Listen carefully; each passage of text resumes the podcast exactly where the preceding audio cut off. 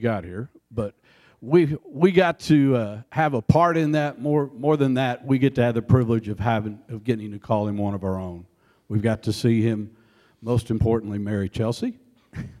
then we saw them called into the ministry, and God's been using them in marvelous ways. Mm. And we are so grateful to have him here tonight. Would you welcome Jeremy Davis? Thank you. It is a privilege and an honor to get to be here. Um, he failed to mention the most important thing. I was saved in this church um, in 2012, sitting right down here. Um, and Steve Elkins was actually with me, uh, and, and Chelsea on one side when, when I got saved. And uh, I wish I could remember what Steve said. I don't have any idea what, what uh, encouraging things he was saying to me at the time. Uh, I was a little focused in the moment. Um, but I was saved in this church, so it's, it's a great opportunity to be here. If you will open up your Bibles to the book of Psalms, we're going to be in Psalms 107 this evening.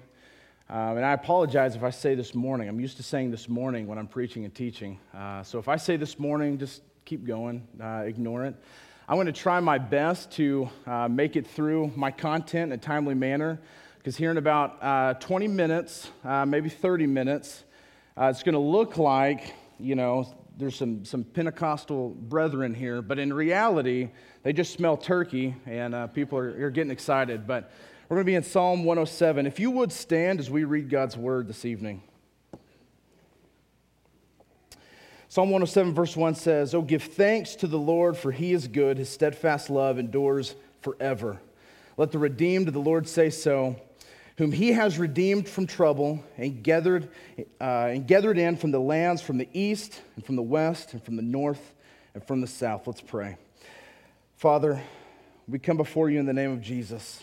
And Lord, this evening I pray that uh, we hear your word tonight, that we hear what you would have to teach us and what you would have to say to us through your scriptures, Lord. God, I pray that our hearts and our minds would be open uh, and ready to learn and ready to grow. Lord, I pray that your Holy Spirit be working in this place, removing the veil uh, and working on, on the hearts of the people in this room, Lord. God, we love you so much. Pray all this in Jesus' name. Amen. You may be seated. So give thanks to the Lord, for he is good. His steadfast love endures forever. That is a classic Thanksgiving verse. You can go over to Mardel right now and you can get it etched into a, a coffee mug or get it on a t-shirt or whatever, whatever you want. This is classic. And then, then it says, let the redeemed of the Lord say so. But so often we stop right there. We will talk about what comes after this passage. Because actually, what, what happens after this is this is not a like a lovey-dovey, like, oh, all is good in the world kind of passage. It's actually a really hard passage. And, and what I want you to understand without going into a lot of detail is that uh, this is an oral account of what actually happened to the Israelite people. And it's tied in with, with the two chapters previous to it. Uh, there, this, is, this is an actual historical event. This isn't just a, a, fable or, or some clever words put together or some, some old ancient text. These, this is actual historical documentation. And, and the book of Psalms is poetic in nature because people were singing and reciting the things that happened in their history. So that's why it comes out the way it does. But, but this, this is stuff that we can bank on. And so when, when it says that his steadfast love endures forever, well, it's going to tell us why it endures forever. It's because we have a historical account that he's about to give us in this. So this evening, we're going we're to look at four groups of people, and I think that all of us will be able to identify with one of these four groups of people uh, in this passage. And, and I, I hope that uh, you will you'll stay with me and, and read along, along as we go. So, starting in, in uh, we're going to jump down to verse 4 of Psalm 107. It says, Some wandered in des- desert wa- uh, wastes, finding no way to a city to dwell in. They were hungry and thirsty. Their souls fainted within them. So, the first group of people that are mentioned here are a group of people who are lost. Now, I'm going to take a wild guess here, and I'm going to, I'm going to guess that nobody at least not very many of us, have wandered aimlessly in a desert. Any hands? Yeah. So, so you, haven't been, you haven't been in a desert wandering aimlessly without a home, without food, without water. However, he, he is talking about in a spiritual sense. Because you see in the second half of verse 5, it says, it says, their souls fainted with them. So, more than being physically hungry, more than being physically tired, more than being physically lost, which they were, they're spiritually hungry. They're spiritually thirsty. They're spiritually lost. So, what do they do? They cry out to the Lord in their trouble, and He does this He delivered them from their distress. And that's an important phrase because we're going to see that repeated four times in this passage. He led them by a straight way until they reached a city to dwell in. Have you ever felt lost? I think at some point in time we've all felt lost, whether, whether we know Christ or whether we don't know Christ. At some point in our lives, we've felt lost. I can remember getting married. So I got married in this building. Um, and at the time, I thought I was saved. I was not saved. Uh, I was putting on a good show. I was faking most people, including myself. And, and so I get saved here. Uh, Chelsea and I get in a little apartment in Bethany, and something becomes very obvious to me we are living completely different lives. You know that, that beautiful newlywed stage where everybody comes together and it's, oh man, it's so beautiful and all that? Well, there's some really hard times in that newlywed phase also, where, where you've got two different people learning to live together. Well, it gets harder when you have one of those people who's a believer in Christ, one of those people who's faking being a believer in Christ, because it became very obvious that I was lost and she was not. And, and here, here's why it's because she had a straight path to follow. She had, she had some guiding principles in her life that came from the Word of God that I did not have. And it wasn't until we got married and it was right there in front of me that I ever began to realize wait a second, something, something's not adding up here. Something's not right here. Have you ever felt lost? So, about, about six months later, uh, I, I, come to realize just how lost I am. And so I, I get saved right here in this building. Um, praise God. Praise God. So, uh, number two, jump down to verse 10 with me. It says that some sat in darkness in the shadow of death, prisoners in affliction and in irons, for they had rebelled against the words of God and spurned the counsel of the Most High. So now we have a group of people that they've heard the word of God, but they're rebelling against the word of God. They've heard it, they understood it, they get it, but they have disregarded it and said, Now I want to figure this out on my own. I, I want to live my own way. And now they're bearing the consequences of, of their actions. They have lived outside of the Word of God, outside the will of God, and now, now they're bearing consequences for that. So, so what happens here? Again, the, this group of people, they cry out in their trouble. In verse 13, they cry out to the Lord in their trouble. And I, I want to point something out. In each of these, never does the group of people who are in distress or in trouble, do, do they wait till they figured everything out? They don't, they don't wait until, okay, I've got some things ironed out in my life. Now I'm going to call on, on, the Lord. And I think, I think uh, uh, for a lot of people in my generation, I, I, can remember kids talking about it, people talking about it. One of these days, I'll get to the church stuff. One of these days, I'll get plugged in. One of these days, I'll get my life right. One of these days, I'll settle down and do whatever I need to do. I'll start serving the church or whatever. We don't always have tomorrow. And if there's anything that the last two years in our country has taught us is, is that our next five minutes is not guaranteed. We may not make it from this room down the hallway to get turkey. I know some of you are thinking, what? Am I going to get turkey? No, I'm, I'm, I'm being serious. We may not make it down there. Something could happen between now and then. So don't, don't postpone dealing with these things. Because that, that's what this group of people are doing. Now they're bearing the consequences of it. Let me ask have you ever messed up? I know I have. And I'm, I'm going to guess that everybody in here at some point has messed up. that's part of the consequences of living in the broken world that we live in. As though we're all messed up people, living in a messed up world, in a messed up community. Look at our politics, it's messed up. Look at, look at the social injustices that go on. It's all messed up. Look at all, all the arguing and the chaos that's constantly happened. It's messed up. We're messed up people. And there's not one of us in this room who could say they've got it all figured out.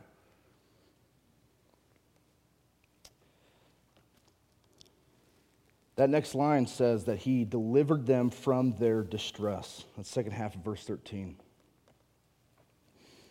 What's interesting about this is that just because God removes you from distress does not mean that He re- removes you from a circumstance. being in distress and being in a circumstance, those are, those are two different things. Now, a, a circumstance can cause you distress. However, you can be in that same circumstance with the right understanding of the circumstance and not be in distress. So, I became a, a father while, while I was a member of this church. Ma- Maverick was born while we were here. And in, in childbirth, uh, Chelsea was in labor for about 12 hours. We actually almost lost Maverick in, in, in childbirth. And uh, we would have these periods where we're going in and out where he would be in distress when he'd not be in distress, back and forth. But what's interesting is, is his situation never changed. He was still there.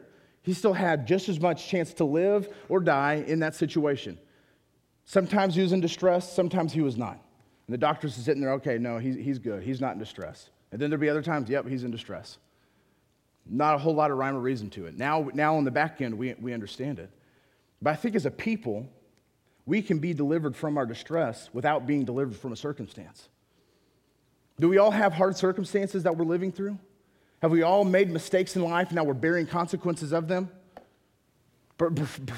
Perhaps you've got broken relationships or, families that don't look the way they should. You've got issues in your workplace. You have financial problems. You can have those issues, and God can deliver you from the distress that accompanies them. Verse 17 says, Some were fools in their sinful ways, and because of their iniquities suffered affliction. They loathed any kind of food, and they drew near to the gates of death.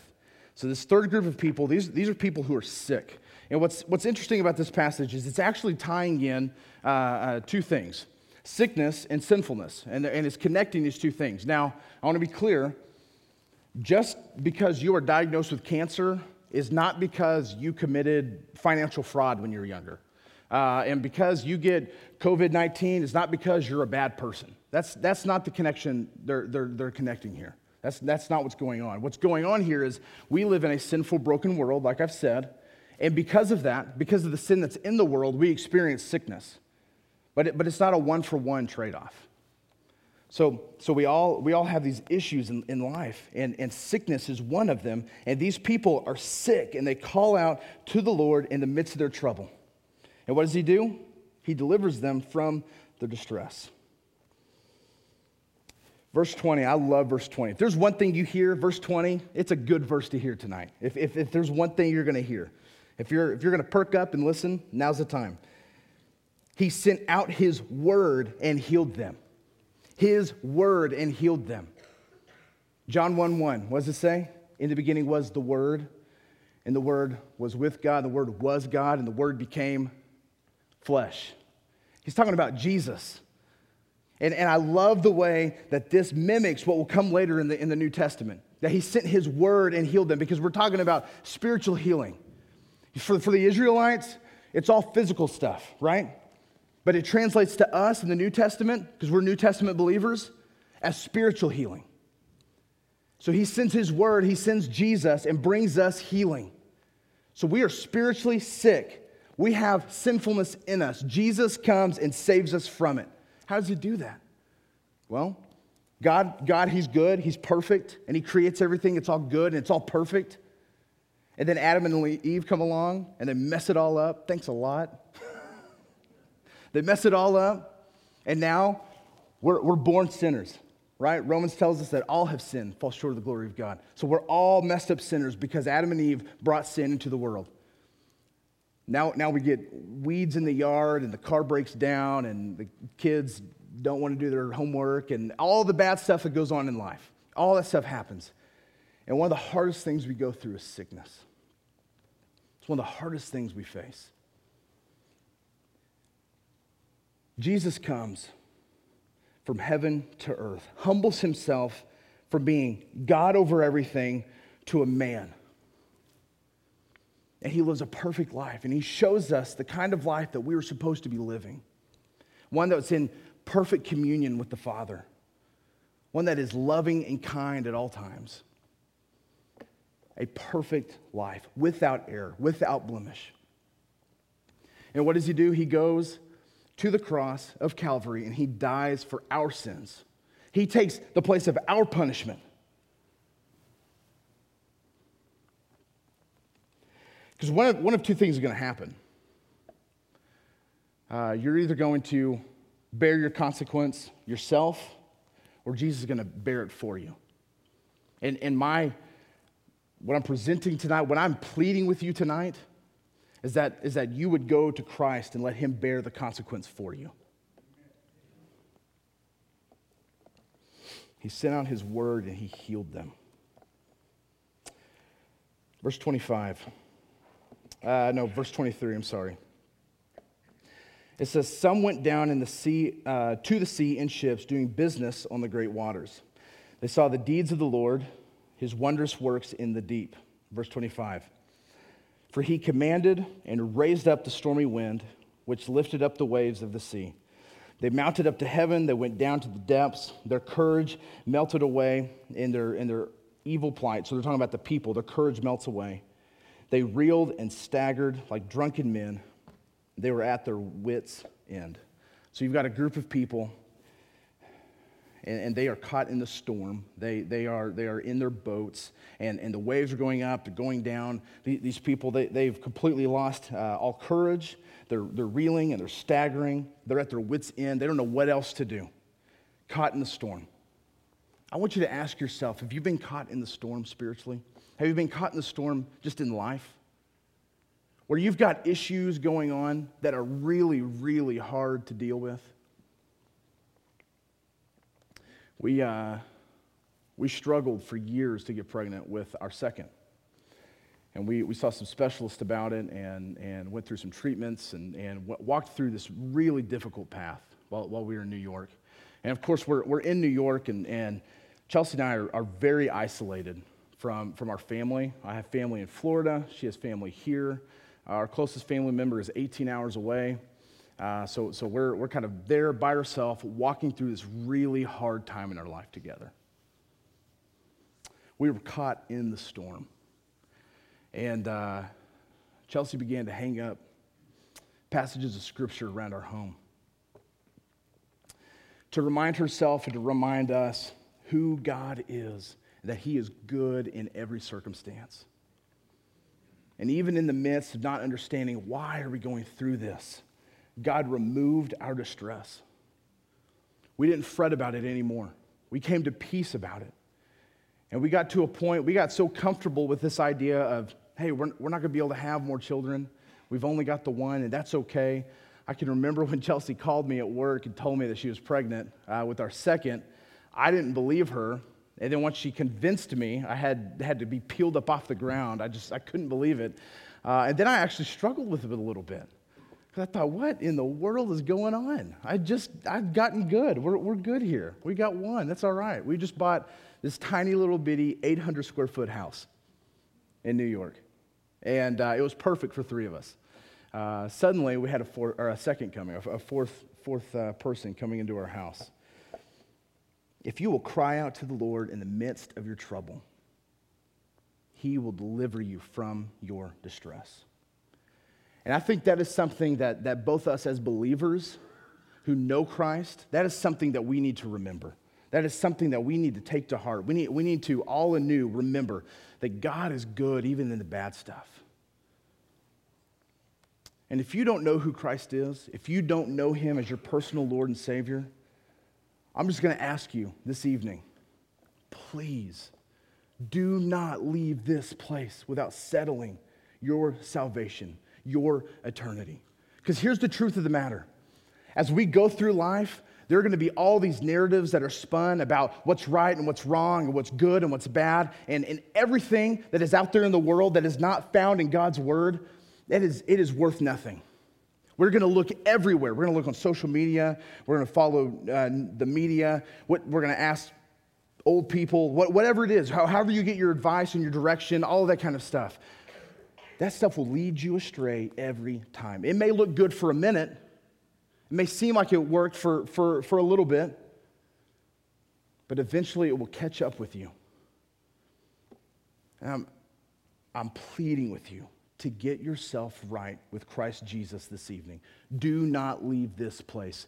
Somebody could drop dead from here to the turkey. I'm not kidding.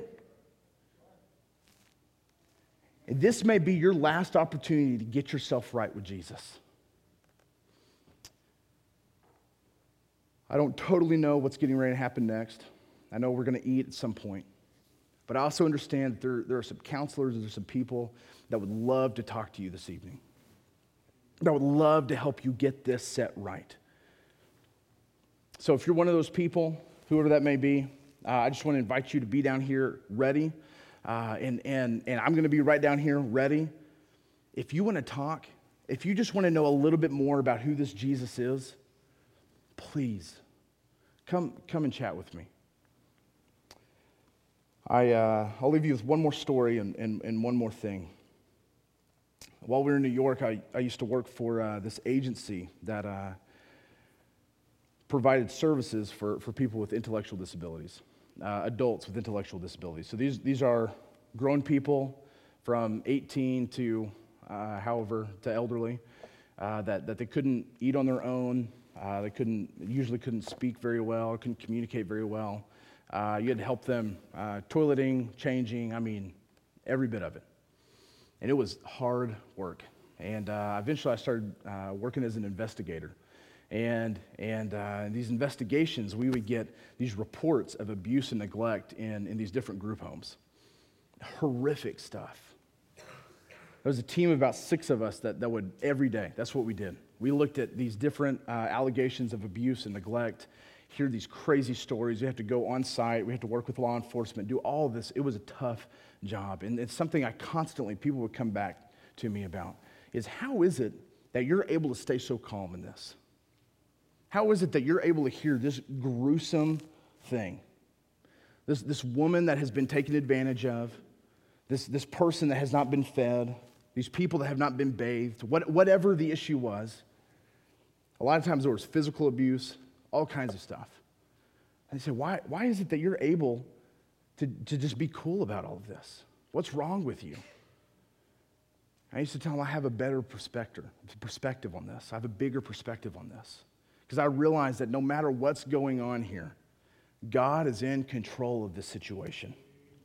And when, and when you see verse 25, it says, For he commanded and raised the stormy wind, which lifted the waves of the sea.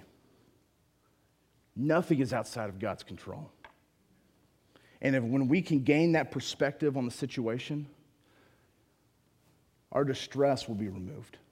When we can come to understand who Jesus is and understand that, that God our Father has this situation under control, Jesus has already saved us. Whatever happens, it's all good.